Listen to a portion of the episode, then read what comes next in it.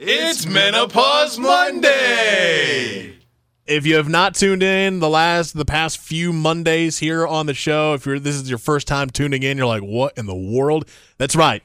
We've been learning all about menopause, and Dr. Goode has been doing an incredible job of explaining and describing and teaching us everything that we need to know about menopause. And uh, a little later on in this eight o'clock hour, we'll be uh, asking some questions that we have received from our listeners uh, all about menopause. But right now, today, we want to focus on uh, thyroids because you also are the author of a book, the Ultimate Thyroid Book.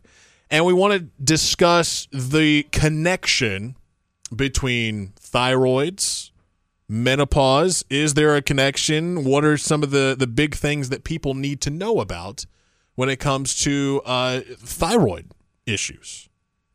So the so the thyroid often starts to fail at the same time as women are going through menopause.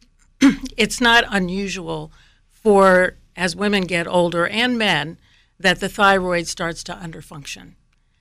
So that makes a difference. It also makes a difference how much hormone is circulating. It's a little complicated, but uh, if you have more hormones, it takes uh, the place of this protein that carries the hormones, and so you would need more or less hormone depending thyroid hormone depending on how much female hormone you have. So, but in any case, um, that that's how that that's where the connection is. Now, if you're hypothyroid, you might not have as much hot flashes because you're going to be cold all the time.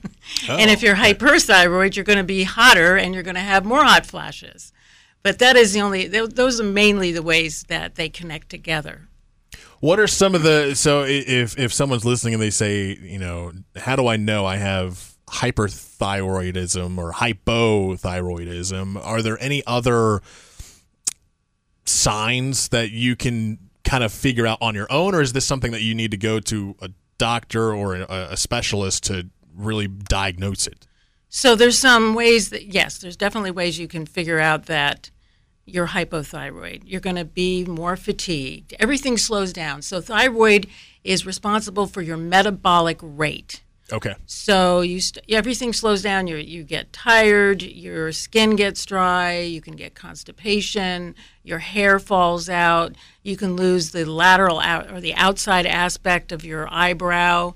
The hair on your head can get thinner. Um, if in, in a, in, a, physical exam your reflex will be slower like your your patellar reflex you know when they hit you with a little hammer. Yeah. yes yes yes yes. that's going to be slower. So everything slows down in hypothyroidism when the thyroid is not enough. John champion do you have uh, any other questions for uh, Dr. Goode about hypo hyperthyroidism? All right, That's hard to say, by the way. Hypothyroidism. yeah, say that early Monday morning. I tell you. You know, are you ready for our questions from listeners? We're going to do that for another segment. Okay, gotcha. Yeah, gotcha. but uh, I, I, know, I think you have a list of uh, some hypo hyperthyroidism uh, type of questions as well. All righty. Uh, talk about some of the disorders associated with hyperthyroidism. So, so thyroid disease in general can be associated with another other diseases. One thing that a lot of people don't uh, recognize is that breast cancer patients often have thyroid disease. There's a strong association between having autoimmune thyroid disease or Hashimoto's thyroiditis with breast cancer. So, a lot of women with breast cancer, if you take their blood, you're going to find thyroid antibodies in their blood. So, that's, that's a, an association a lot of people are unaware of. Uh, celiac disease, a lot of people do know that celiac disease is another autoimmune disease is associated with the autoimmune disease that causes hypothyroidism. Um, dep- depressive disorders, uh, diabetes, multiple sclerosis, uh, fibromyalgia, arthritis, and polycystic ovarian syndrome are all associated with uh, thyroid disease all these things that you've been discussing for the past few minutes is that specific for women or I because I know in the past few weeks we've been discussing how you know men can be affected by uh, this as well.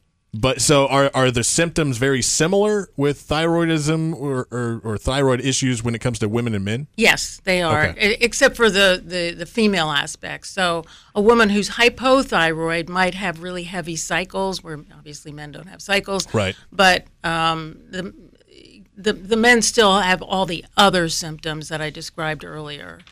Yeah. You know, a lot of these uh, side effect, not to call them side effects, a lot of these um, issues sound a lot like diabetes. They sound a lot like uh, low blood sugar.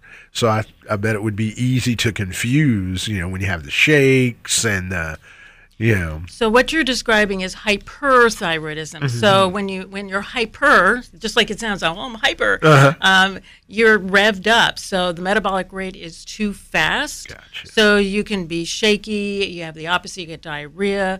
Uh, you can you, you can still get fatigue because you use up your energetic sources, but um, it can still make you pretty feel pretty terrible. You get rapid heart rate, you can get atrial fibrillation, you can get all kinds of problems with hyperthyroidism, uh, which is the opposite of the hypothyroidism.